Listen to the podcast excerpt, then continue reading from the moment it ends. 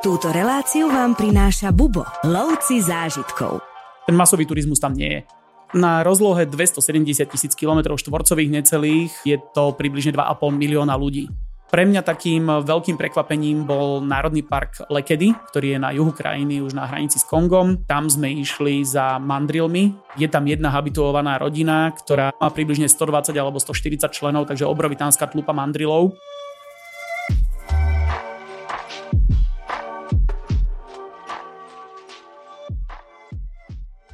Ak nás počúvate pravidelne, tak by ste si mohli povedať, že o Afrike a afrických krajinách sme si toho už povedali dosť, ale potom keď sa pozriete na mapu tohto kontinentu, tak zistíte, že tam je ešte množstvo, množstvo krajín, o ktorých by sa dalo rozprávať hodiny a hodiny a hodiny. A dneska znova zapichneme prst alebo to ucho do africkej mapy a predstavíme si krajinu, ktorá je v mnohých smeroch jedinečná, nádherná a nie je úplne dostupná, ale o tom nám už viac povie môj dnešný host Martin Karniš. Vítaj opäť Martin. Ďakujem, ahoj. Ja by som ti aj povedal, že ťa tu rád vidím, ale ty mi spôsobuješ jemnú depresiu, pretože po každom rozprávaní s tebou mám chuť okamžite vyraziť do Afriky a objavovať tie krajiny a tie miesta, o ktorých nám rozprávaš. Dneska to bude zase trošku výnimočné, pretože sa budeme baviť o Gabone a mne si pred chvíľkou o ňom tak len povedal pár viet a už som ostal priputaný k stoličke, takže som veľmi zvedavý, čo nám o ňom povieš. Daj pár vetami také zhrnutie, čo si mi povedal pred chvíľkou napríklad. Vôbec ma nemrzím, že ti spôsobujem tieto depresie a budem ti ich rád spôsobovať ďalej, lebo skutočne tá Afrika ponúka toho neskutočne veľa. A Gabon je jedna z krajín, ktorá bola pre mňa obrovitánskym prekvapením v podstate takým cestovateľským šokom a zamiloval som sa do tohoto miesta. Tým, že mám blízko k prírode, tak pre mňa tým, že krajina je pokrytá 85% pralesom a skutočne je to divočina, kde hodiny môžeš ísť a nevidíš absolútne žiadnu stopu ľudskej činnosti, tak je to úplne neuveriteľné a pre mňa preto Gabon je dokonalým rajom ako to aj National Geographic nazvali, že posledným rajom, uh-huh. tak pre mňa skutočne Gabon tým posledným rajom asi je. Aj náš zajazd jeden tak volá posledný raj. Náš zajazd sa volá rovnako, prepožičali sme si tento názov a je to pravda, tak prečo nie? Už keď sa človek pozrie na tú mapu, tak to vidí, že to je jedna nádherná zelená krajina na pobreží s lagúnami, s riekou. Aj o tom riečnom výlete si mi rozprával, to si tiež rozoberieme. Ale poďme teda po poriadku, lebo sme sa aj tak trošku bavili, že nie je úplne jednoduché sa tam dostať do tejto krajiny. Celkovo Gabon tým, že nie je pravidelne navštevovaný a nie je to krajina určená pre masový turizmus, že skutočne je to krajina okrajového záujmu, preto aj tých letov je tam relatívne málo, takže dostáva sa tam celkom ťažko. Uh-huh. Najjednoduchší spôsob je letieť cez Paríž, Gabon je bývalá francúzska kolónia, tak stále tam ostali tieto väzby a tým pádom pre nás najjednoduchšie Viedeň, Paríž, Paríž, Libreville. Uh-huh. V podstate nejak extrémne veľa ďalších možností tam neexistuje a je to skutočne asi najkomfortnejší a najjednoduchší let od nás. Uh-huh. Tým, že Air France ponúka aj biznisky, že o tom sa tu radi rozprávame a skutočne radi e, našich klientov namotávame na biznis triedu, ktorá je naozaj návyková a každý, kto v tom letel, tak e, vie, o čom to je a skutočne pokiaľ sú tie možnosti, tak prečo to nevyužiť a doletieť do Gabonu komfortným, pohodlným spôsobom. No tá najlepšia formulácia je, že začneš dovolenkovať už v lietadle a to tak aj platí. Je to tak. No ale tá dostupnosť samozrejme záleží aj od politickej situácie, pretože tá krajina je trošku nestabilná a možno, že aj toto trošku priblíži, ako to tam vyzerá. Ono to už bude asi aj tou históriou, ktorá tam je, že Gabon má extrémne dlhú históriu. Keby sme začali nejakou tou prapôvodnou, tak skutočne sú tam nejaké stopy, že 400 tisíc rokov dozadu tam hmm. boli nejaké stopy po ľudskej e, činnosti alebo nejakých našich predkov. 400 tisíc, áno, dobre 400 som ti tisíc, áno, dobre si, dobre si počul, 400 tisíc rokov. Takže prvé také nejaké stopy nejakých predkov človeka, ktorí sa tam ocitli v tejto oblasti a našlo sa tam niečo. No a postupne sa tam začali miešať už moderní ľudia, ktorí tam prichádzali a v podstate nejakých 40 tisíc rokov dozadu tam sú už pozostatky no, ľudí, ktorí tam skutočne žili a sú to predkovia dnešných, my ich voláme pygmei, tých ľudí s malým vzrastom. Uh-huh. Títo tam boli prví usadení a potom neskôr sa tam začali do toho nejakým spôsobom primiešavať e, ľudia jazykovej skupiny Bantu, ktorí prišli z oblasti dnešnej Stredoafrickej republiky. Uh-huh. A vznikla tam takáto nejaká komunita, ktorá bola na rôznych miestach, takže oni sa nejak moc neovplyvňovali, ale postupne tam prevládla tá skupina Bantu a v dnešnej dobe týchto v úvodzovkách pygmejov, čo je v podstate dehonestujúci názov pre týchto ľudí, ale e, týchto ľudí tohoto pôvodu, tohoto nižšieho vzrastu, tak je tam približne 0,3%, čo už je skutočne iba mizivé percento. Z akého počtu, koľko tam je asi obyvateľov? Si hovoril, že tam niekedy nestretneš človeka. Na rozlohe 260 tisíc alebo 270 tisíc kilometrov štvorcových necelých e, je to približne 2,5 milióna ľudí. Mm-hmm. Takže naozaj je to veľmi riedko osídlená krajina, už len vďaka tomu, že je tam skutočne neprestupná džungla.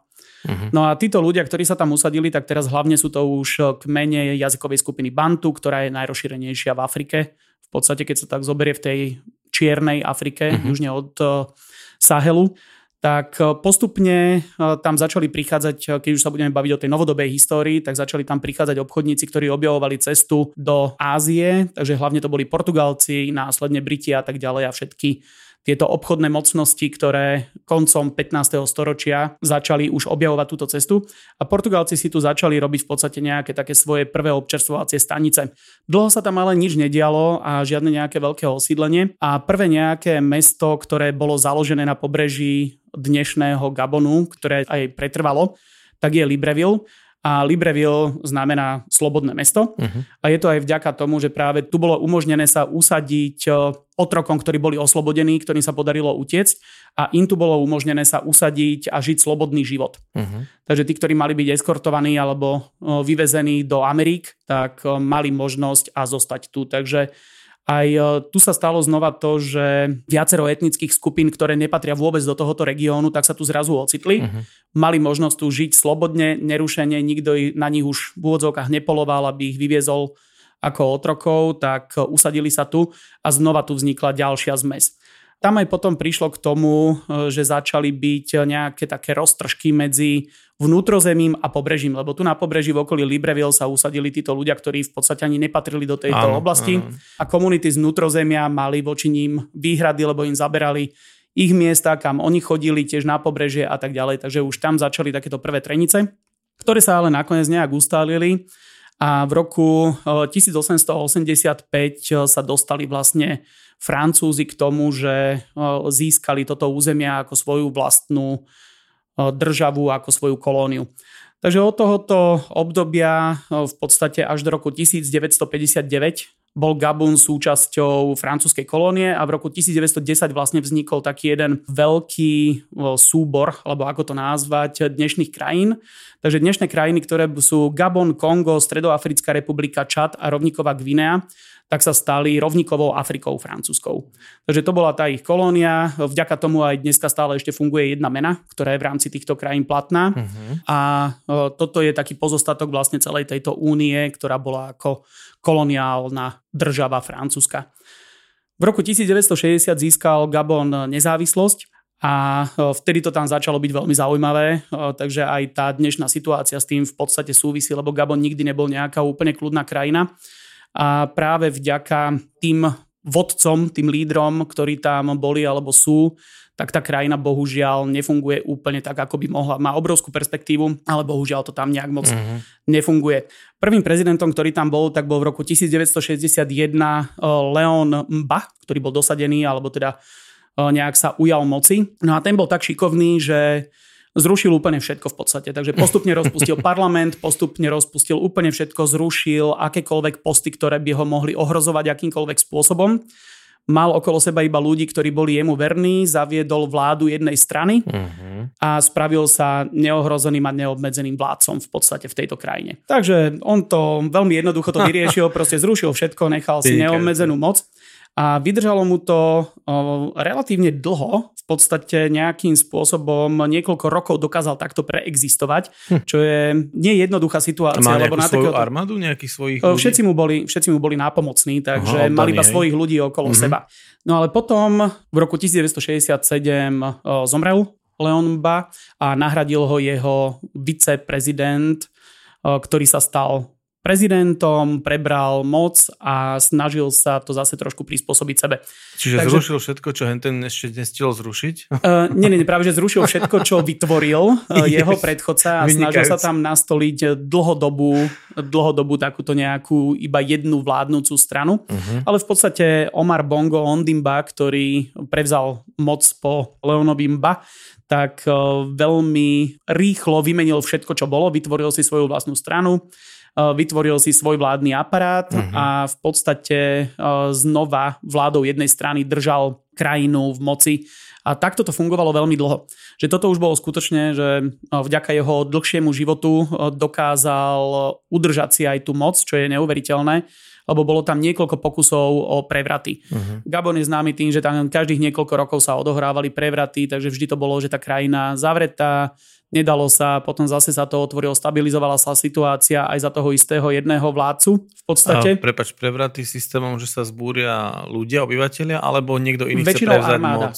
Väčšinou sa mm-hmm. armáda vzbúri a snaží sa prevziať mm-hmm. kontrolu, prevziať moc, ale stalo sa aj to, že v roku 1964 tam poslali Francúzi výsadkárov, ktorí okay. navrátili a udržali moc uh-huh. Leonambu Takže znova Francúzi ho podporili a vrátili ho náspäť na prezidentské kreslo uh-huh. a udržal si týmto moc.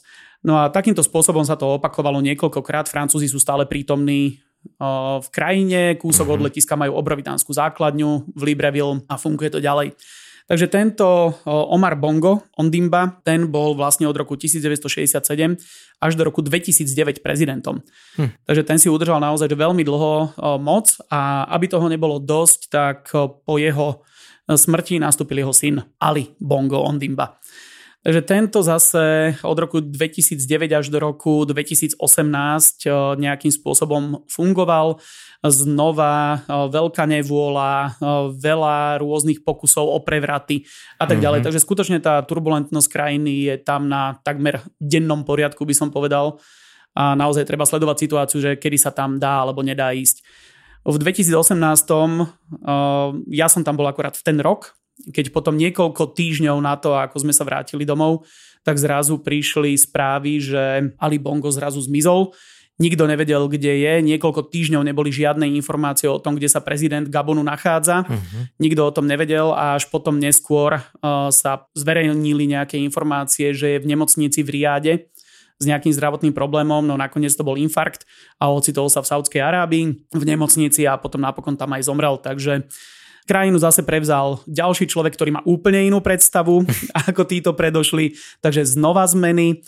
No a v 2023 v lete bol opäť ďalší prevrat a uvidíme, kam toto povedie. E, v tom momente, uh-huh. ako sa tam e, tento prevrat odohral v tomto 2023, tak e, znova zrušili všetky lety, uzavreli hranice, nepúšťajú dnu nikoho, ani turistov, ani média, nič. Takže krajina znova uzavretá a uvidíme, kedy sa znova sprístupní a bude sa do nej dať vstúpiť ako turista. Čiže si ani o vízach hovoriť nemusíme, pretože nevieme, kam to dospeje?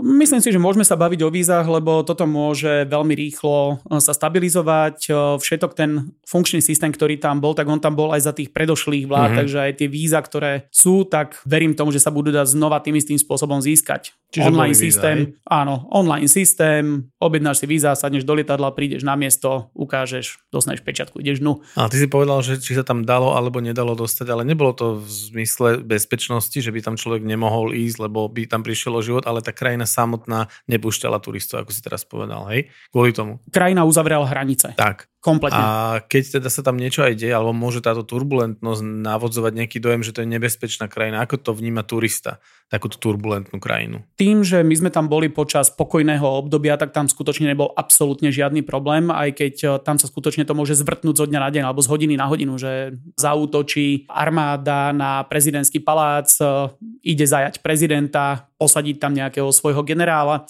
Takže toto nikdy nevieš, kedy sa to stane, takže treba byť pripravený. Ale toto sa väčšinou ani netýka bežného obyvateľstva. Že no, pokiaľ, to, nejdeš, myslel, áno. pokiaľ nejdeš štrajkovať do ulic kde sa potom ocitne armáda, je tam stred civilistov s armádou. Pokiaľ tomuto sa vyhneš, tak ja si myslím, že nie je žiadny problém. OK, môže byť potom, že máš problém dostať sa na letisko, že musia vytvoriť koridory a tak ďalej, lebo aj prezidentský palác a toto všetko je smerom na letisko. Uh-huh. Tak uh, toto je asi jediné, čo ťa potom môže obmedziť v prípade, že chceš opustiť krajinu a dostať sa v Libreville na letisko a odísť odtiaľ. Ale keby si mal zhrnúť nejakú bezpečnosť v rámci toho turizmu, tak ako by si to opísal, bezpečnosť v krajine? Krajina je podľa mňa bezpečná, pokiaľ sa tam nedejú takéto veci, že uzavreté mm-hmm. hranice a podobne, ale o, turistu bežne sa tieto veci skutočne netýkajú a ten pocit bezpečnosti tam je úplne perfektný. Tým, Super. že ten turizmus je tam skutočne minimálny, tak ľudia sú radi, že vidia nejakých turistov uh-huh. a ten bežný človek je veľmi príjemný, to je vo všeobecnosti vo svete, že málo kde sa stretávaš so zlými ľuďmi. Iba keď veľmi chceš, keď ich vyhľadáš, ako hovorí Lipy, že ty si ten výlet vieš urobiť tak nebezpečne, ako ty chceš. Presne tak. Dobre, spomenul si už spoločnú menu, tak môžeme si povedať aj o peniazoch a o mene, ako tu funguje platobný systém v takejto nefungujúcej krajine v úvodzovkách. Tento stredoafrický frank, ktorý tu je stále ako univerzálne platidlo v rámci tých bývalých francúzských kolónií mhm. rovníkovej mm-hmm. Afriky, tak ten stále funguje a bez problémov prídeš na letisko, vymeníš v zmenárni peniaze. Vo veľkých mestách ako je Libreville alebo Franceville, Lambarene nájdeš aj nejaké bankomaty ale nespoliehal by som na to a radšej by som sa spolahol na hotovosť, ktorú potom vieš použiť aj niekde inde.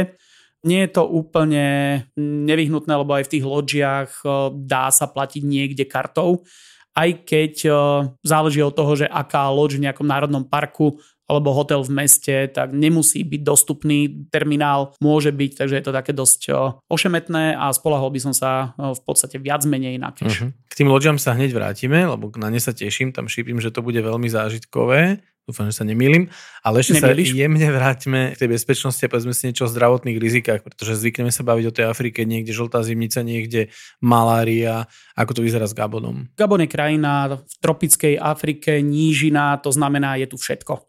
Mm-hmm. Nie je to a priori nebezpečné, si myslím, že človek, keď sa správa rozumne, zase treba používať taký ten zdravý rozum, vedieť, kedy sa na čo pripraviť, ale áno, vyskytuje sa tu malária, môže sa tu vyskytnúť žltá zimnica, je povinné očkovanie je povinné. Proti, mm-hmm. proti žltej zimnici, ktoré kontrolujú na hranici, takže každý, kto vstupuje, tak okrem pasu víz potrebuje ešte aj očkovací preukaz mať so sebou s očkovaním proti žltej zimnici.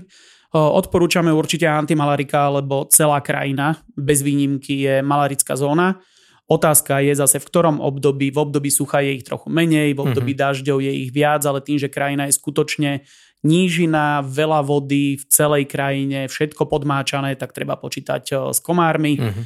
a vedieť sa nejakým spôsobom prispôsobiť aj tomuto a pripraviť sa. My sme si už veľakrát tieto rady rozoberali a kto počul podkaz o nejakej inej africkej krajine, tak už vie, že tam ide o dlhšie oblečenie s dlhšími rukávmi, dlhé nohavice, nejaké repelenty, hlavne k večeru, teda sa trošku chrániť a tie zásady sú v princípe jednoduché a samozrejme tie antimalarika nie sú povinné, ale je to dobré brať ako prevenciu. Sú bežne dostupné v ambulanciách, ktoré sa špecializujú na cudzokrajné choroby a podobne, takže O tomto si veľa hovoríme a samozrejme tieto informácie človek nájde aj pod každým našim zájazdom, takže aj tam sú tieto odporúčania. Poďme sa teda vrátiť k tým loďiam a povedzme si niečo o ubytovaní, lebo tá panenská príroda, tie nádherné pralesy, tam to bude asi dobré. Je to určite dobré, ale áno, je to dobré. dobré znamená na trojku. Aha. Gabon, vzhľadom k tomu, že nie je to skutočne nejaká turisticky vyhľadávaná destinácia a naozaj tam ide iba človek, ktorý vie, čo chce a vie, prečo tam ide, tak aj je na to pripravený. My sme v Bubo dlho plánovali túto cestu. Luboš Felner veľmi dlho túžil ísť do Gabonu, potom sa mu to podarilo v roku 2017, uh-huh. Mhm. kedy tam spravil veľkú prvú cestu, naplánoval nejak trasu.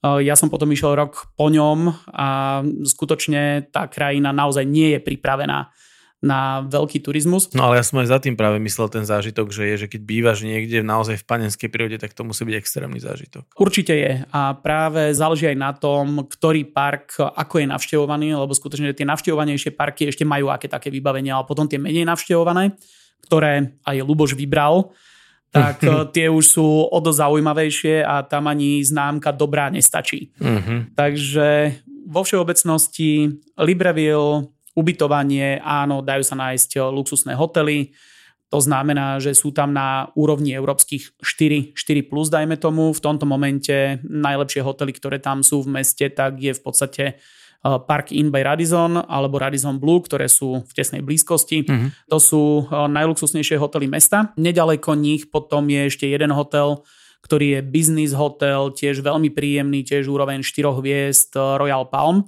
Ten tiež vrelo odporúčam, je menší, butikový, priamo na pláži, na ktorej sa síce nedá kúpať, lebo Libreville nemá kúpaciu pláž a je to naozaj iba skalnaté pobrežie a bohužiaľ špinavé. Uh-huh. Keď zajdeme do tých prírodných oblastí, tak tam už človek nájde naozaj tie loďe, ktoré sa snažia trošku priblížiť niečomu, čo poznáme z tých turisticky známych destinácií, ako je Kenia, Tanzánia, Botswana, Juhoafrická republika, ale tá úroveň je trošku nižšia. Vzhľadom k tomu, že nemajú toľko príjmov, nemajú toľko turistov, tak aj tá investícia do toho je trošku Samozrejme. nižšia, takže to ide jedno s druhým, ruka v ruke. A je tam vidno potom taký ten drobný rozdiel v tej kvalite, v tej úrovni, v tom prevedení a tak ďalej. V Národnom parku Lope alebo Loango, ktoré sú najnavštevovanejšie, sú najpopulárnejšie, relatívne nedaleko od Libreville, tak tam sa nachádzajú loďe, ktoré určite stoja za zváženie. Ehm, existovala v Loangu jedna loď, ktorá sa aj volala Loango loď. Tá bola veľmi pekná, ktorú ale nahradila nejakým spôsobom druhá, ktorá sa nachádza trošku ďalej vo vnútrozemí, takže človek má viacej šancu preskúmať aj vnútrozemie, aj to pobrežie, že tu sme mhm. boli zaseknutí v podstate na pobreží a do vnútrozemia bolo relatívne ďaleko. Ale keď už sa človek presunie o kus ďalej a zájde až do tejto Akaka loď, ktorá je uprostred lesa, nedaleko pláni, kúsok od lagún, takže všetko mm-hmm. má v podstate v dosahu mm. a človek eh, v rámci tejto loďe dokáže poňať oveľa väčšiu časť toho národného parku. Mm. Takže to je teraz taká asi najvyhľadávanejšia loď, Reálne tam boli nejaké 3 alebo 4 v celom národnom parku. Čiže nie je to veľký výber. Nie je to veľký výber naozaj. a naozaj e, ten masový turizmus tam nie je. Uh-huh. Keď sme aj boli v loďi, tak bolo nás tam, my sme boli 5 a bolo tam ďalších možno 10 turistov uh-huh. a loď bola v podstate plná. Keď sa to uh-huh. tak zoberie, že boli možno dve voľné izby a to bolo celé, takže oni ani nerátajú s nejakou veľkou návštevou. A potom e, o to je to zaujímavejšie, že človek naozaj aj keď ide do tej prírody, tak nestretne ani jedného turistu a má celý park pocitovo pre seba. Mm-hmm. Čo ďalšie služby? Napríklad mne hneď napadá, ako vyzerá potom strava v takýchto loďiach alebo personál, aké vôbec úroveň tých služieb ostatných. Tým, že je to francúzska kolónia, tak oni sa snažia držať tú úroveň francúzska. To znamená, že aj tie večere alebo obedy, ktoré tam sú, obedy väčšinou sme mali nejaký balíček, lebo chceli sme to stráviť v prírode a nemali sme potrebu sedieť na obede v loďi, my sme chceli samozrejme. byť vonku a večere boli naozaj luxusné. Mm. Vzhľadom k možnostiam samozrejme, ale to, čo tam bola tá ponuka, e, príprava, ako to na tanieri vyzeralo, všetko, že naozaj tam to nie je dobre, tam je to vynikajúce. Mm-hmm. Že loď je dobrá, mm-hmm. ale kuchyňa, večere boli vynikajúce.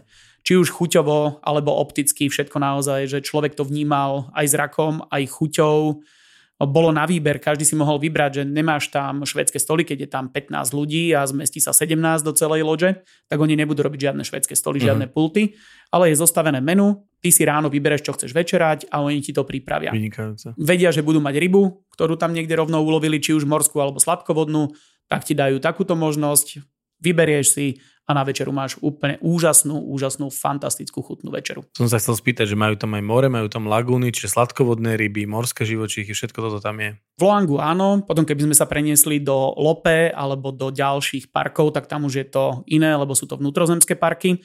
A v Lope e, je v podstate jeden taký hotel alebo loď, ktorá stojí za zmienku. To je Hotel de la Lope a to je asi najluxusnejšie ubytovanie, ktoré tam je Znova by som ho dal možno na úroveň 3 plus alebo 4 hviezdičky. okay. Tie 4 hviezdičky naozaj, že beriem to, kde to je, v ktorej krajine a by som sa na to pozeral asi tak, ale reálne nejaké, nejaká trojka z nášho pohľadu alebo 3 plus. Ale opäť kuchyňa výborná, prostredie neskutočné, si na okraji Národného parku, ktorý je geniálny, dokonalý, majú tam všetko. Je to absolútna divočina, toto je už zase kopcovité, na rozdiel od Loanga, ktoré je nížina, obrovská planina, záplavová oblasť, tak Lope je zase hornatý park, kde sa nachádzajú zase trošku iné zvieratá, takže dá sa tam nájsť niečo iné. Pre mňa takým veľkým prekvapením bol Národný park Lekedy, ktorý je na juhu krajiny, už na hranici s Kongom. A tam sme išli za mandrilmi, lebo v podstate celý projekt habituácie, to znamená, že prispôsobenie rodín mandrilov pre turistické účely, aby za nimi mohli prísť, alebo aj vedecké účely, aby ich vedeli sledovať, tak v podstate bol pozastavený niekedy v tom roku 2009, kedy sa zase všetko menilo. Tak odvtedy tieto projekty prestali fungovať a zvieratá zdivočeli či už v Lope, ale v Lekedy tento projekt fungoval ďalej a je tam jedna habituovaná rodina, ktorú sa, ak sa podarí ju nájsť, vystopovať v kopcovinom teréne, tak potom je šanca ich stretnúť. Tá rodina má približne 120 alebo 140 členov, takže mm-hmm. obrovitánska tlupa mandrilov. Pekne. A toto sú opice, najväčšia opica skutočná, ktorá e, je, keď nerátame ľudoopi, tak je to najväčšia opica mm-hmm. s tým mhm. nádherným farebným nosom, úplne úžasné farby, hlavne samcov dominantných. Áno a dajú sa vidieť v podstate iba v tejto krajine, že oni zasahujú ešte nejak drobne do susedných krajín cez hranicu, ale v podstate Gabon je hlavná bašta mandrilov a 90% populácie mandrilov žije tu. Uh-huh. A v tom Národnom parku Lekedy, keď sme prišli, tak sme išli do najlepšieho hotela alebo do najlepšej loďe, ktorá tam je a tá je najlepšia z jedného dôvodu, že je jediná. okay. Takže vyberieš si to, čo je najlepšie, uh-huh. tak sme si vybrali Impala Eh, ktorá je tam nedaleko vchodu alebo vstupu do parku. A prišli sme dnu, tak prvé, čo nám oznámili, že netečie voda. Potom ako druhú vec nám oznámili, že nejde ani elektrika. Fantázia. Takže si v loďi, kde ti nesvieti svetlo, kde netečie voda a priniesli nám každému kýbel kúvaní. Do izbe každá izba mala vlastnú toaletu, vlastnú kúpeľňu, ale mali sme tam dva kýble, jeden na toaletu, jeden na sprchovanie. Wow kýblikom, ale to, čo sme zažili, stretli sme 120 členov tlupu mandrilov, absolútne na to nevadilo. Uh-huh. Takže znova tá loď, fajn, dve hviezdičky by som tomu dal, že reálne aj keby tiekla voda a išla elektrika, ale Čiže keďže ani to nešla, neopravili, celý čas to nešlo, hej? No tak my sme tam boli iba dve noci, okay. v podstate tri dní a nešla. No. čo nemáš, to ani nepotrebuješ. Nie, na čo? Čo nemáme, to nepotrebujeme. Áno, je to tak. A skutočne, že boli sme tam aj takí ľudia, ktorí to všetko chápali, vedeli, do čoho idú a naozaj to nechýbalo. Tak toto je všeobecne krajina, do ktorej nejdeš za takýmito vecami, ale ideš tam za niečím úplne iným a si rád, že máš vôbec prespať asi, nie? Presne, takže toto sme absolútne nikto z nás neriešil, či Určite. je tečúca voda alebo je elektrika. Nikto to nepotreboval. Tam už cestujú ľudia, ktorí majú na cestované vedieť, čo hľadajú. Presne tak ale znova, že čím to vykompenzovali v podstate tento nedostatok, tak znova bola kuchyňa. Uh-huh. Dámy, ktoré tam boli z dediny, ktoré tam varili, tak tie urobili také fantastické lokálne jedlá. My sme si aj povedali, že na čo by sme mali chuť z toho, čo tam mali k dispozícii, nám povedali, OK, tak môžete mať e, jahňa, môžete mať bravčové, môžete mať kura, uh-huh. môžete mať zeleninové jedlá, môžete mať e, sladkovodné ryby, tak sme si povedali, čo by sme chceli a oni nám z toho pripravili niečo, čo úžasný zážitok opäť, eh, či obed alebo večera, lebo tam sme boli aj na obede vnútri v loďi, tak uh, mali sme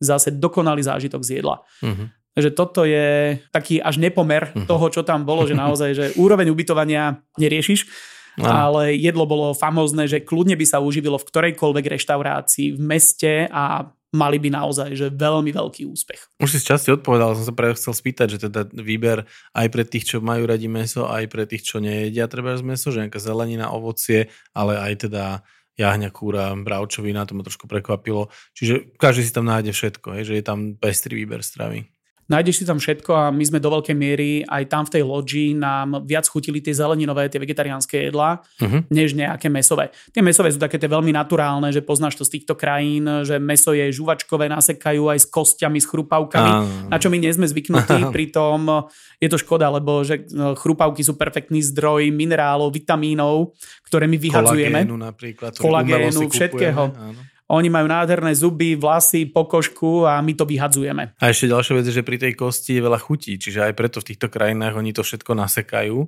aj s kostiami, lebo to veľa lepšie chutí. Ale ja sám nie som toho fanúšik, ja sa priznám, že ja tomu hovorím, že mikrochirurgia, že mi sa nechce na tanieri operovať, ale jesť.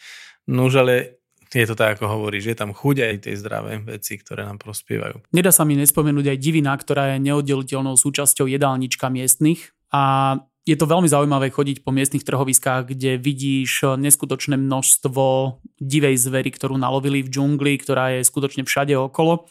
A nie sú to len nejaké antilopy, ale nájdeš tam dikobrazy, nájdeš tam plazy, kalone, opice, všetko možné. Je to svojím spôsobom aj nejak regulované. Vláda umožňuje ľuďom v určitých mesiacoch loviť divinu a väčšina roka je zákaz. Samozrejme, že nikto to neskontroluje niekde uprostred džungle, takže ľudia lovia takmer celý rok, ale v zásade by to malo fungovať, že počas určitých mesiacov v roku je povolený lov diviny uh-huh. a týmto aspoň čiastočne kontrolujú e, nejak tie množstva ulovených zvierat, lebo za kratšiu dobu ulovíš menej zvierat. Uh-huh. Ale skutočne je to veľmi, veľmi zaujímavé. Neviem, či by som sa púšťal do nejakých veľkých ochutnávok niektorých týchto zvierat. Nemal som príliš veľkú odvahu, a hlavne kvôli chorobám, ktoré niektoré tie zvieratá prenášajú. V dnešnej dobe sme poučení o netopieroch, kaloňoch, e, ktoré je možné, že spôsobili aj nešťastie, ktoré sa nám udialo pred pár rokmi. Takže e, toto by som trošku nejak obmedzil a sústredil by som sa na takú tú klasickú kuchyňu, ktorá je tam vynikajúca. Dobre, nejaké ovocie, zelenina, môžeš aj o nápojoch niečo povedať prípadne? Nápoje, no v podstate existuje tam e, jedno také pivo, ktoré sa nesie celou krajinou, sa volá Regap, čo je také asi najznamejšie pivo, taký obyčajný ležiak Víno francúzske, dovozové v pralese hrozno nerastie, ale e, potom v podstate existujú tam všetky také tie klasické Coca-Cola, Pepsi-Cola, všetko tam no, je, takže prídeš do, do stredu džungle a Coca-Cola automat tam bude. Mandril ti servíruje Coca-Cola. Presne tak, že toto nájdeš úplne všade. Samozrejme, že e, keď si povieš, že máš chuť na Mirindu, tak ti povedia, OK, tak teraz rovna nemáme, mm-hmm. lebo vlak príde o týždeň. Ale v podstate je tam všetko. Mne si pred nahrávaním povedal, že je tam extrémne málo obrobenej zeme, to znamená, že si dopestujú aj nejakú zeleninu ovoci, alebo kde to získavajú, dovážajú to skôr, alebo tie zásoby stačia dopestovať na tých minimálne obrobených poliach? Ono je to tým, že tá krajina je obrovská, tá populácia nie je taká veľká a skutočne 85% je pokrytých lesom. To znamená, že tí ľudia, ktorí žijú v tých častiach, ktoré sú mimo týchto zalesnených oblastí, tak tam to majú obrobené. Takže je aj vidno, keď ideš popri ceste, tak tam sú všade dediny, tam sú všade obrobené políčka, lesy sú vykácané a sú tam polia, takže tam sa dá dopestovať všetko možné vďaka tomu, že majú vodu, majú slnko, mm-hmm. majú všetko, takže dokážu si dopestovať veľmi veľa ovocia, zeleniny, nie je problém takmer kdekoľvek získať čerstvé banány, papáju, manga, avokáda. Mm-hmm. Takže dá sa tam existovať na týchto Super. ovociach zelenina, veľmi veľa strukovým používajú, rôzne druhy mrkvy, cibule, paradajky, naozaj široká škála, to, čo poznáme z viacerých krajín a naozaj dá sa tam bez problémov zohnať čokoľvek takéto. Keď sme si tu štúdiu sadli ešte predtým, než som zapol mikrofóny, tak si mi povedal, že Gabon je nádherná krajina, o ktorej nikdy nevieš, čo môžeš čakať, čo bude fungovať, čo nebude fungovať a tak vyzerá aj tá infraštruktúra miestna. Môžeš nám trošku približiť, aké sú prípadne cesty, spojenia, využije sa tu veľa leteckých spojení, vodná doprava, tak trošku približ tú infraštruktúru. Aj naše zájazdy, ktoré organizujeme do tejto krajiny, tak majú podstate všetko. Že snažíme sa pokryť, aby si človek užil všetky možné dopravné prostriedky, ktoré tam existujú a ako sa po krajine dá cestovať a skutočne všetko využijeme. Z Libreville my sa presúvame do Národného parku Loango, kde letíme pozdĺž pobrežia smerom na juh, kde potom presadneme do auta. Autom sa odvezieme na kraj Národného parku Loango, kde sadneme na loď, ktorá nás odvezie krížom cez lagúnu, kde sadneme znova do auta, aby sme sa dostali uprostred Národného parku do lode. Fantázia. Keď odtiaľ to odchádzame, tak znova sa vrátime späť eh, do mestečka Ombue, kde sadneme na rýchlo loď a 200 km proti prúdu rieky Ogue ideme do Lambarene. Rýchlo loďou to trvá nejakých priemere 5 hodín, podľa toho, aké je zrovna počasie, lebo sme na rovníku. Obdobie dažďa a obdobie sucha je to úplne jedno, prší denno denne takmer. Mm-hmm. Treba počítať aj s dažďom a touto rýchloľoďou človek ide e, kanálmi rieky alebo hlavným tokom rieky uprostred džungle, ktorá siaha priamo do vody, to znamená, že nedá sa ani vystúpiť na breh a 4-5 hodín nevidíš nič, iba divú prírodu. Takže pre mňa osobne toto bol jeden z najsilnejších zážitkov, mm-hmm. ktorý tam je tá plavba touto loďou a preto to radi zahrňame do našej cesty, aby sme tento zážitok mali, lebo skutočne ísť 5 hodín bez toho, aby si videl stopu civilizácie, akúkoľvek mm-hmm. rybárskú dedinu. Nič.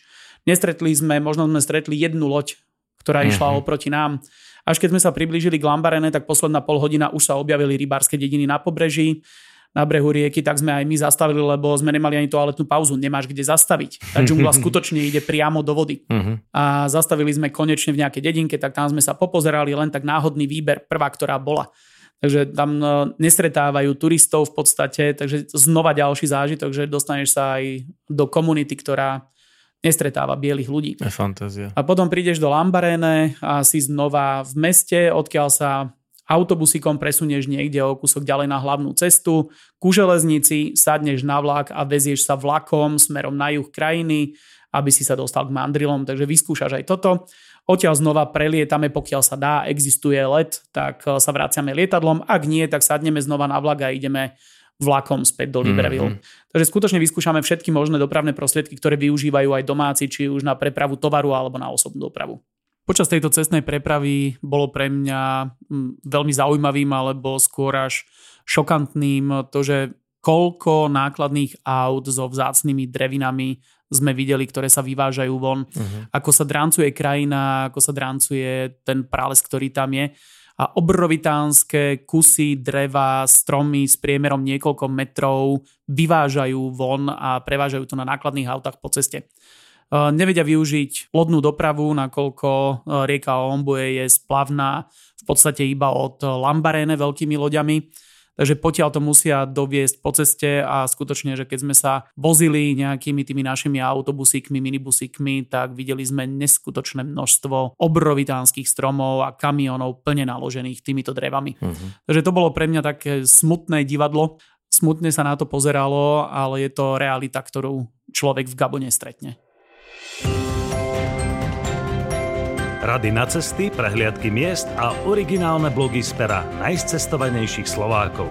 Každý deň nový blog nájdeš v cestovateľskom denníku Bubo. Klikni na bubo.sk lomítko blog. Treba byť pripravený aj na úroveň, ako celá krajina, ako ubytovanie, tak je napríklad vlak nočný, v ktorom sme strávili, ja neviem, možno 9 hodín sme cestovali tým vlakom a nočný vlak, ktorý nemá ležadla ani nič, ani lôžko proste, iba sedenie. Mali sme to najlepšie, čo tam bolo, bola prvá trieda a druhá trieda, tak my sme mali prvú triedu. Bolo to niečo podobné ako tie naše otvorené vagóny. E, široké pohodlné sedadla, ale teda neláhneš si. Mm-hmm. Zima, samozrejme, klimatizácia, naplno, na to treba byť pripravený, jasne. klimatizácia naplno ale vlak meškal 5 hodín, to bola prvá vec. Takže toto je znova, boli sme radi vôbec, že okay, prišiel, jasné. lebo aj to sa mohlo stať, že vlak vôbec nepríde. Mm-hmm. Takisto ako lietadlo vôbec nemusí ísť, na ktoré máš kúpené letenky, nemusí ísť ten tvoj autobus. Takže toto je to, na čo človek musí byť v Gabone pripravený, že tá infraštruktúra, ktorá tam je, aj cestná, železničná, letecká, Nemusí to fungovať, nemusí to prísť meškania veľké, výpadky spojov a tak ďalej, takže je dobre mať aj naplánované nejaké rezervné dni. Áno. Takže to je to, s čím aj my plánujeme a máme rezervný deň, aby sme náhodou neprišli skrátka niekde. Predpokladám, že tam máme asi aj lokálneho sprievodcu a že je s nami celý čas nejaký človek lokálny. Áno, máme tam partnerskú cestovnú kanceláriu s miestnym sprievodcom, anglicky hovoriacím, takže úplne mm-hmm. super komfort. Keď už spomíname, ako viacero veci nefunguje, elektrina, voda je otázne, či pôjde, čiže predpokladám, že asi oprať si nie len tak hoci kde. Určite v súvislosti s týmto sa treba aj nejako pobaliť, že to nebude len tak si hodiť pár vecí do kufra, takže možno, že by si mohol približiť nejaké rady alebo veci, na ktoré nezabudnúť, pretože toto je taká expedičnejšia cesta a určite aj to že na tomu bude zodpovedať. Určite sa treba na to pripraviť, lebo aj keď si tam chceš preprať tričko a vonku je obrovská vlhkosť, tak, tak ono ti to ani nevyschne. No, áno, áno. Takže na toto všetko treba byť pripravený, že naozaj zmokneš 2-3 krát za deň, veci väčšinou schnú na tebe, že tvoje telo hmm. najlepšie presu, preschne tie veci, takže ak zmokneš, tak to necháš na sebe a ono to proste vyschne.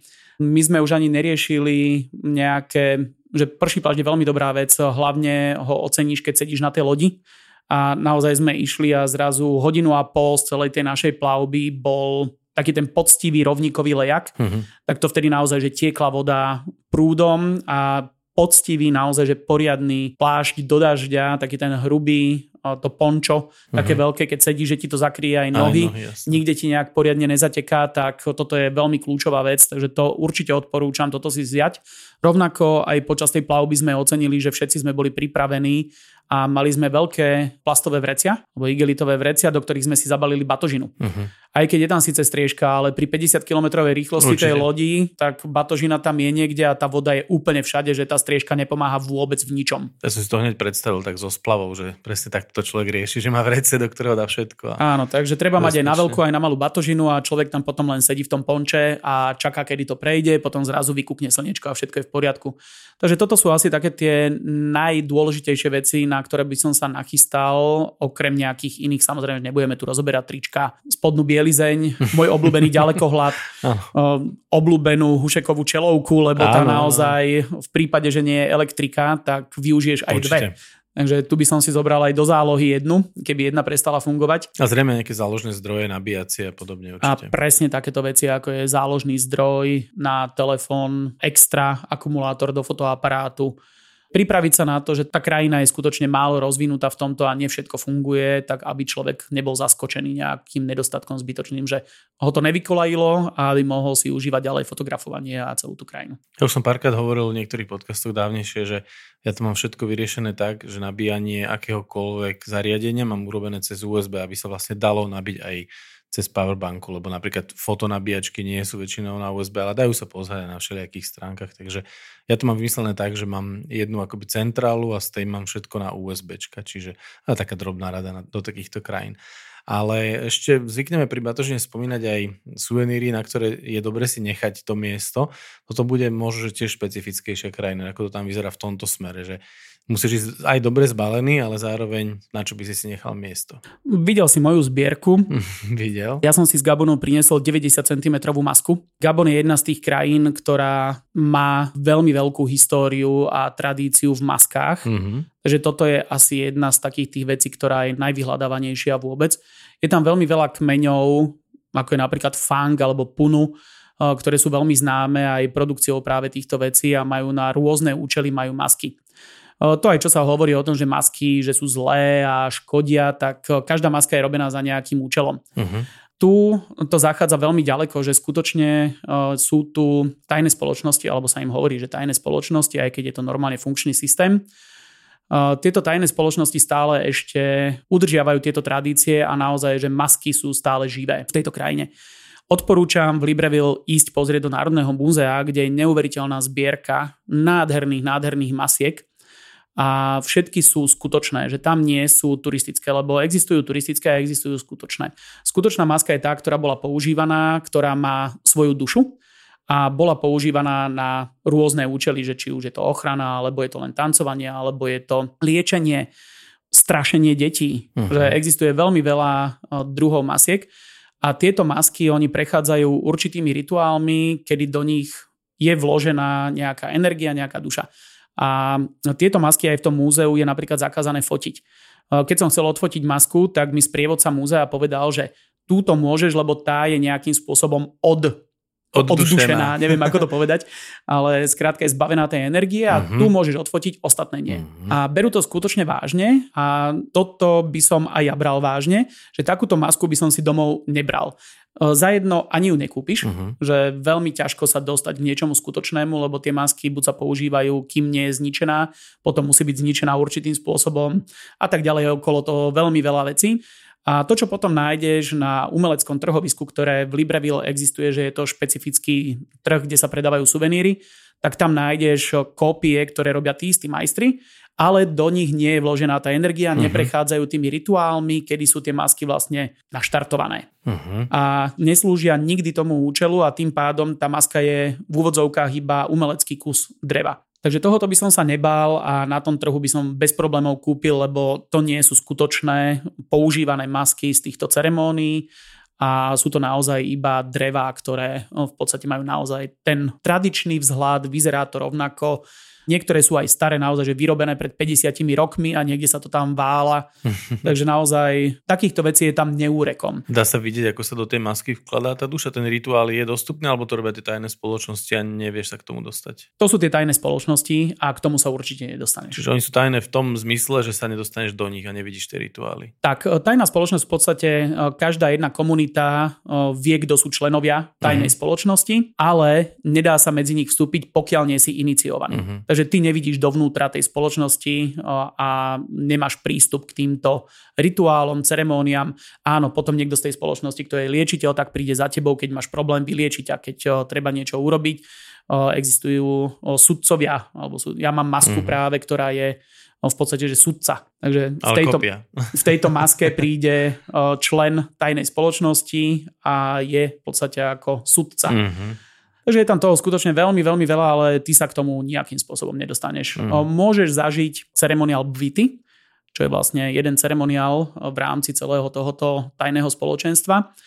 A sú miesta, kde sa dá na to pozrieť aj ako turista. To znamená, že prídeš tam a to, čo zažívajú ľudia, ktorí tam prídu a idú absolvovať ten ceremoniál, alebo idú na iniciáciu, ty nemáš eh, prístup k tomu, k tým prípravám tej tajnej spoločnosti, ale vidíš už to finále vlastne, eh, celý ten ceremoniál, ako mm-hmm. to mhm. prebieha a dokážeš to zažiť. Luboš práve na tomto bol, máme napísaný aj veľký príspevok na našej stránke, keď eh, duša opustí telo, lebo v rámci tohoto ceremoniálu používajú jednu rastlinu, ktorá sa volá iboga a je to halucinogénna rastlina, pri ktorej tvoja duša opustí telo a odchádza mm. za tvojimi predkami. Wow. Luboš tam popisuje, ako stretol svojho deda. Aha. Takže naozaj je to veľmi silná vec a e, nezahrával by som sa s tým. Určite. E, celkovo, podobne ako ayahuasca v Južnej Amerike alebo v Latinskej Amerike, tak e, to isté tu je iboga.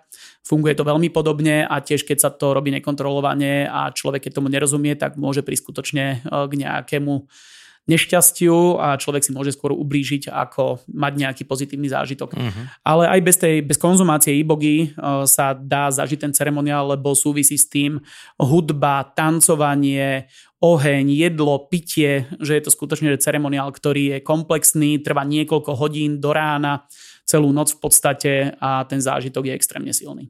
A my toto aj zažijeme počas nášho zájazdu. Pokiaľ sa odohráva tento ceremoniál, lebo tiež to nie je na dennej báze. Takže ak máme šťastie a sme tam, tak áno, Luboš mal tú príležitosť. Ja keď som bol, tak eh, bohužiaľ nie a bolo to až v deň, keď my sme odlietali na Sao Tome. Aj, Takže ja som mal tú smolu, že v ten deň sa byty nerobilo. No tak treba si pozrieť online kalendár týchto udalostí, týchto festivalov a podľa toho naplánovať zájazd. Asi to nemajú niekde na webe.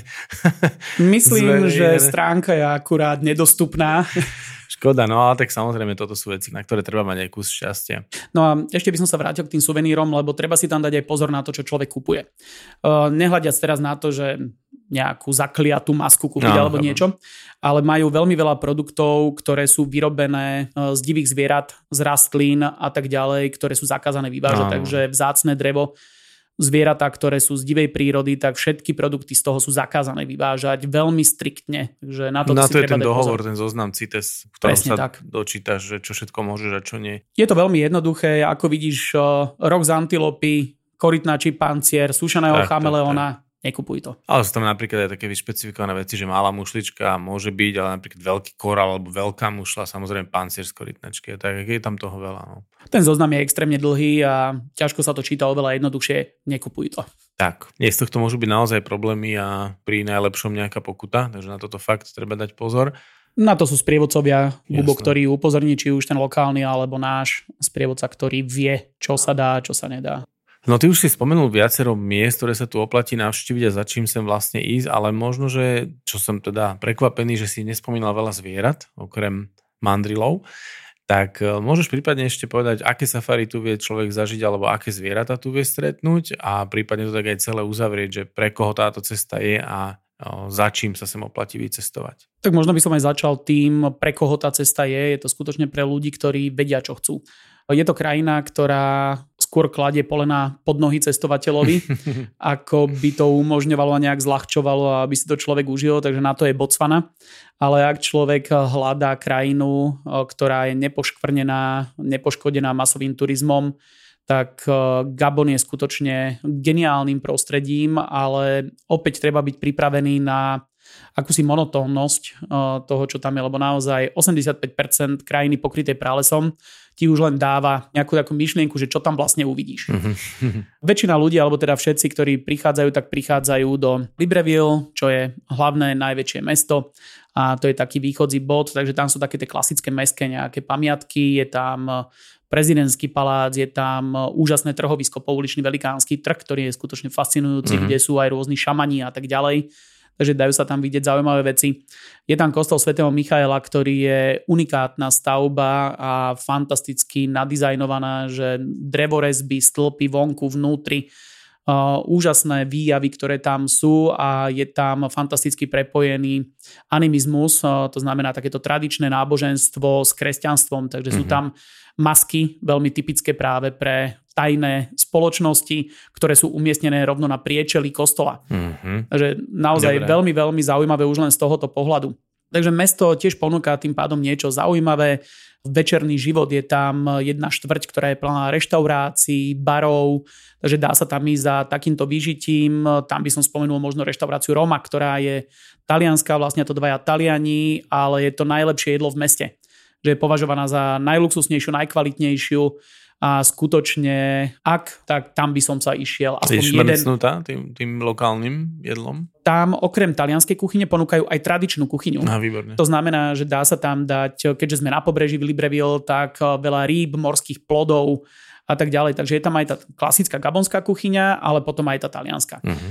No a Libreville je teda východzím miestom pre všetkých. No a spomínal som už eh, Národný park Loango, ktorý je asi takým tým hlavným ťahákom pre väčšinu eh, príchodzích. A to je to miesto, ktoré National Geographic eh, označilo ako posledný raj na Zemi. A je to z toho dôvodu, že skutočne minimum turistov, nádherná príroda, nepoškodená. Je to síce viac menej rovina, s minimálnym nejakým členitým terénom, ktorá je na pobreží, takže má to všetko. Má to obrovitánsku nekonečnú pieskovú pláž, na ktorej sa, ak máš šťastie, tak eh, stretneš sa tam s bivolmi, s oslonmi, s gorilami, ktoré sa dokážu prechádzať po pláži. Hm. Hrochy chodia surfovať do oceánu Atlantického. V sezóne, kedy kladú vajíčka morské korytnačky, karety, tak dá sa tam toto vidieť, že prídeš s čelovkou a vidíš tam stovky kariet, ktoré tam kladú vajíčka. Chodia tam aj najväčšie korytnačky, ktoré v podstate existujú. Kožatka veľká, čo je zviera, ktoré váži aj 500 kg. Obrovitánsky kus zvieraťa. Keď sme tam videli stopy po kladení, ak sa vracala naspäť korytnačka do vody, tak to vyzeralo jak stopy od traktora. Áno. To bolo neskutočné. Vojdeš dovnútra, do vnútrozemia, kde sú zase pralesné bivoly, pralesné slony, sú iné, vyzerajú inakšie uh-huh. ako tie, ktoré poznáme zo saván východnej alebo južnej Afriky. Takže tie zvieratá vyzerajú inakšie, sú tam uh, prasatá uh, štetina, to je také červené, uh-huh. oranžové, nádherné prasiatka uh, divoké množstvo rôznych antilop, ktoré zase na savane vo východnej časti nevidíš. Takže o, už len toto. Potom žijú tam aj šimpanzi okrem goril, žijú tam ďalšie druhy opíc, takže je tam toho neskutočne veľa. O, vtáctvo pre ornitológov alebo tí, ktorí majú radi vtáky uh-huh. a mhm. radi pozorujú vtáctvo, tak je to raj na zemi. Uh-huh. Takže skutočne o, ten posledný raj zodpovedá tomuto miestu. Ešte mi prezať, ako surfuje hroch. O, hroch tým, že on v sladkej vode nedokáže plávať, oni chodia pod ne. Hroch nepláva. Ale slaná voda ich tak nadnáša, že oni dokážu v podstate plávať a tie vlny ich nesú. Takže oni sa pri tom, ako odchádza vlna, tak oni zájdu hlbšie a potom ich tá voda, tá vlna ich pridvihne, ktorá sa vráca k brehu a oni sa nechajú vyniesť až na breh. Takže Čiže oni, oni to majú ako zábavu, hej? Že áno, reálne sa tým zábavu, áno, presne. To je krásne je veľmi malá šanca to vidieť, eh, že skutočne, že zo pár ľudí malo toto šťastie, Aha. ale je to natočené, eh, dá sa to vidieť aj na videách, takže dá sa pozrieť, ako to vlastne tie hrochy robia. Super. Keď sa presunieme ďalej do vnútrozemia, Národný park Lope, jeden z mnoha, ktoré sú v krajine, tak je zase hornatý úplne niečo iné. Uh-huh. Tu sa dajú vidieť znova obrovské stada bivolov, je tu už menej slonov, aj keď stále tam ešte nejaké sú tie pralesné slony, Dá sa tam vidieť velikánske tlupy, takisto ako v Lekedy, tak dajú sa tam vidieť obrovské tlupy mandrilov, uh-huh. čo sú asi hlavným ťahákom v podstate do Národného parku Lope. Tým, že tam bol prvý projekt na habituáciu týchto opíc, tak v podstate sa tým preslávil, ale potom, keď tam ten projekt skončil, tak ho nahradil Národný park Lekedy, tam chodí potom väčšina. Zo pár turistov, ktorí majú záujem tieto zvieratá vidieť a je väčšia šanca ako v lope. Aj keď znova už sa spustila nejaká takáto habituácia aj v lope a dá sa to už vidieť, takže už znova zo pár posledných rokov sú úspešní a dajú sa tam vidieť tiež. Tam je určité obdobie, lebo oni zachádzajú na obdobie dažďov, zachádzajú vysoko do hôr mm-hmm a je lepšie tam prísť v období sucha alebo v nejakom určitom období, kedy schádzajú nižšie a sú jednoduchšie dostupné. Teraz si dobre naznačil, že sme si možno nepovedali o nejakom počasí alebo o tom, ako tam vyzerajú tie obdobia sucha, obdobia dažďov, ale spomínal si teda, že to je to rovníkové počasie, tak ešte to približ možno. Také asi najzákladnejšie rozdelenie nejaký december, január, najdaždivejšie obdobie, potom ďalšie také daždivé obdobie je prelom našej jary a leta, to znamená nejaký máj, jún, takže vtedy je ešte nejaký také zvýšený úhrn zrážok, ale v podstate prší každý deň. Čiže je to treba, celoročná. Je to celoročná destinácia, je to v podstate jedno a skutočne tie dažde môžu prísť kedykoľvek. My sme tam boli v absolútnom období sucha a chytili nás tam také lejachy, že sme len pozerali, čo to vlastne padá z hora. Ale nijak nás to neobmedzilo skutočne, lebo e, najviac sme zmokli na tej lodi a potom nám pršalo, keď sme sedeli niekde v loďi na terase, valila voda a my sme si užívali teplúčko, nádherne, pivko v ruke, vynikajúce jedlo, čo viac nám trebalo a krásne pršalo. Áno, niekedy je toto samozrejme zážitok a treba si aj oddychnúť. Mňa ešte zaujíma, ty ako študovaný zoolog, vieš, ako prebieha habituácia, ako to asi dlho trvá, alebo aké sú tam nejaké postupy? Habituácia trvá niekoľko rokov. Záleží aj od tých zvierat samotných, do akej miery sú zvyknuté na prítomnosť ľudí, lebo môžu byť zvieratá, ktoré žijú na okraji nejakej obývanej zóny, že sú v lese, ale je tam hranica, kde bývajú ľudia, takže tie zvieratá u nich tá habituácia bude trvať kratšie, lebo mm-hmm. oni mhm. už sú zvyknutí na prítomnosť ľudí. Ale zvieratá, ktoré nie sú, takže je to skutočne je to veľmi, veľmi individuálne, ale takáto habituácia, pokiaľ to je do takej miery, ako sú napríklad gorily alebo šimpanzi, ktoré sú veľmi známe, orangutany a tak ďalej, tak e, to je niekoľkoročný proces s jednou rodinou.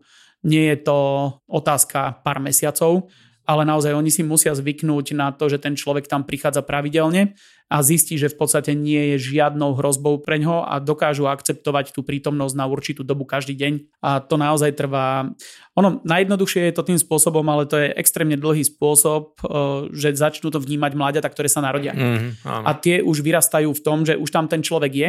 Dospelé sú možno ešte trošku nervóznejšie, ale čím ďalej, tým tie mláďata, ktoré sa narodia, tak vidia od svojich rodičov, že sú menej a menej nervózne. Tam som presne mieril, že či to už musí byť od mláďat narodených, alebo či aj tie dospelé jedince sa dajú naučiť na Dajú sa, aj, dajú sa aj dospelé jedince naučiť, ale tam ten proces je náročnejší mm-hmm. a naozaj asi najúspešnejšie je to, keď už niekoľká generácia no, žije v tom, že tí ľudia tam prichádzajú na dennej báze. A skutočne tá pravidelnosť, tá denná báza je v podstate veľmi kľúčová. To znamená, že pokiaľ tieto miesta, ako je Gabon, nemajú denných turistov, tak potom tam naozaj musia chodiť tí vedci alebo ľudia, ktorí mm-hmm. uh, robia tú habituáciu samotnú a musia tam chodiť pravidelne, musia tie zvieratá naháňať. No spomenul si aj gorily a my sme sa už o gorilách viackrát bavili. Patrí toto medzi tie lepšie miesta na gorily, alebo kde by si to v nejakom rebríčku pomyselnom zaradil? Gabon má určitú populáciu goril, ale nie je to úplne top krajina na gorily. Znova sú kvôli tým službám, ktoré tu sú, alebo ako to je kvôli organizácii, ako to je organizované? Kvôli tej infraštruktúre v podstate a kam človek dokáže zájsť do ktorých mm-hmm. národných parkov, lebo sú tam národné parky, ktoré sú menej dostupné, menej navštevované a neprebehla tu nikde nejaká veľká habituácia goril. Mm. To znamená, že v podstate iba Loango má nejakú o, určitú populáciu, myslím, že tam sú dve malé rodiny, nejak po 8 kusov, ktoré sú čiastočne habituované, takže okay. tie sa tam dajú vidieť. Jedni žijú na ostrove, lebo to boli síroty, ktoré boli v podstate vychované, nie sú schopné absolútne 100% samostatného života v divočine, tak sú na ostrove. Mm-hmm. Oni z ostrova neodídu, takže tam je 100% šanca ich vidieť a tie mm-hmm. sú dobre habituované. A potom je rodina, ktorá je divoká, ktorá je ťažšie nájditeľná a nie je to také jednoduché, nie je 100% úspešnosť, ale to je zase skutočná uh, divá rodina, ktorá tam žije. Takže Národný park Loango je jediným takým miestom, o ktorom viem, kde by sa gorily dali v podstate mm-hmm. vidieť. Uh, rovnako aj šimpanzi, tam prebieha habituácia v tomto parku, takže majú aj uh, celkom slušnú populáciu šimpanzov, ale všetky sú divoké a habituované rodiny v podstate nie sú mm-hmm. v krajine. Takže oni sa orientovali skôr na tých mandrilov, ktoré im vedia, že sú jediné, jedinečné, áno, jedinečné a naozaj unikát a v podstate v iných krajinách je to takmer nemožné vidieť znova ako tu šimpanzi, tak v inej krajine mandril. Mm. No a keď tá krajina, okrem toho, že je takáto, tak potom je východná časť, ako som spomínal, že 9 desatín je v podstate rovina, ale potom na východe je taká náhorná planina, kde sú savany, kde už je suchá krajina a tam sa dá zažiť takéto klasické safari, takže tam sa dajú vidieť nejaké antilopy, dajú sa tam vidieť zebry, dajú sa tam vidieť takéto tie typickejšie savanové zvieratá a no, zase je to taký trošku kontrast, ale znova nie je tam národný park, kde by sa robilo, organizovalo safari, že ideš na safari ako v Keni, že toto Gabon eh, neposkytuje. Takže je to skôr obmedzené na túto prírodu dažďových lesov alebo pralesov, takéto lesnaté prostredie. A okrem prírody samotnej, tak je tam ešte možnosť eh, navštíviť jedno veľmi zaujímavé miesto, alebo teda v rámci mesta Lambaréne, ktoré je aj u nás známe z expedície Lambarene, ktorá ešte za bývalého Československa bola usporiadaná a išla na miesto, kde prišiel doktor Albert Schweitzer, ktorý bol okrem toho, že bol lekár a išiel robiť nejakú takúto činnosť do džungle uprostred ničoho, tak sa vydal do terajšieho Gabonu, preplavil sa po rieke Ondue nejakých 200 km od pobrežia a tam založil nemocnicu a pomáhal miestnym ľuďom. Lambarene je veľmi známa nemocnica, teda založená doktorom Švajcerom a preslávil sa asi také veľmi známe, čo je o ňom, že on si tam nechal priviesť orgán, ale prenosný, že nie s veľkými píšťalami, ale vyzerá to mm-hmm. skôr jak veľký klavír. On si to navrhol a nechal skonštruovať, Aha, okay. aby to aj vydržalo tú vlhkosť a toto všetko. On bol vášnivým varhaníkom, mm-hmm. alebo organistom, ako je to po slovensky, asi organista. Mm-hmm. A on aj navrhol zlepšenia píšťal a týchto vecí, že on sa aj do technických vecí sa montoval nie len do skladeb, ale aj technicky vylepšil mm-hmm. orgány pre kostoly. Výborne. Takže on si v podstate navrhol, nechal si zostrojiť vlastnú konštrukciu a nechal si to doviesť a každý deň sa ozývalo uprostred dnešnej gabonskej džungle wow, na rieke hudba z orgánu, Fantázia. z nejakého prenosného. No a my samozrejme túto nemocnicu chodíme navštíviť už len to, že Luboš ako lekár tak má k tomu blízko a je to jeden z najväčších ťahákov krajiny vôbec. Je tam ten orgán stále? Áno. Orgán prežil, je tam stará nemocnica zachovaná, Dobre, je z toho urobené múzeum, je tam potom vybudovaná nová nemocnica, je tam dokonca aj ubytovanie, je tam guest house Alberta Schweizera uh-huh, a je tam jeho hrob. Takže je to skutočne ikonické miesto a pre veľa ľudí takým dosť kľúčovým bodom pri návšteve, takže ani my samozrejme neobchádzame toto miesto. Celkovo teda Gabon je krajina, ktorá na prvý pohľad neponúka veľa, ale človek keď tam príde, tak je unesený tým, čo tam je, aj keď sa musí povzniesť na tú neexistujúcu službu, ktorú by tam možno chcel očakávať, ale keď je pripravený na toto, tak Gabon je skutočne dokonalým miestom pre cestovateľov, ktorí hľadajú trošku niečo iné. Ja si myslím, že z toho rozprávania bolo každému jasné, že toto je krajina, ktorú si vyberajú ľudia, ktorí vedia, čo chcú a že to je už pre skúsenejšieho cestovateľa. No a mne už ostáva iba veriť, že sa tie podmienky tam znova zlepšia, že sa tá krajina otvorí a že sem budeme vedieť organizovať cesty, lebo toto je naozaj špecialitka, ktorú by bolo škoda nechodiť, nenavštevovať. Ja verím, lebo no, práve novú cestu, ktorú snažíme sa nejaké kombinácie, ktoré by mohli byť zaujímavé, takže znova Gabon s Kongom, s demokratickým Kongom prepojiť, ale zrovna do toho vstúpil prevrat, tento posledný, tak uvidíme, kedy sa krajina otvorí a budeme môcť aj toto zorganizovať a urobiť znova nejaké ďalšie cesty. Lebo dá sa Gabon spojiť aj s inými krajinami. Uh-huh. V podstate jednoducho sa dá preletieť do Konga a potom následne sa preplaví cez rieku Kongo do demokratického Konga, takže z Brazzaville do Kinshasy. Takže veľmi logický a zaujímavý spôsob, ako skombinovať tri krajiny. A majú celkom dobré spojenie s rovníkovou Gvineou, čo je ďalšia krajina okrajového záujmu. A kto má záujem ísť sa ešte niekde trošku aj okúpať alebo pozrieť na portugalskú históriu, o ktorej sme sa na začiatku bavili, tak sú tam ostrovy Sao Tome a Principe, takže ostrov svätého Tomáša a Princov ostrov a oni majú takmer denné spojenie letecké z Libreville. Takže kto potom hľadá kúpaciu dovolenku na záver, tak toto je úplne perfektný spôsob, ako to spojiť. Teraz sme počuli slova destinačného manažera, ktorý Martin tiež u nás v Bubo je. A Martine, ja sa ti už len poďakujem za super informácie a nechám ťa ďalej plánovať tieto krásne cesty a držím palce, budeme sa počuť na budúce. Idem na plánovanie, ďakujem, počujeme sa na budúce. ďakujem, čau. Ahoj.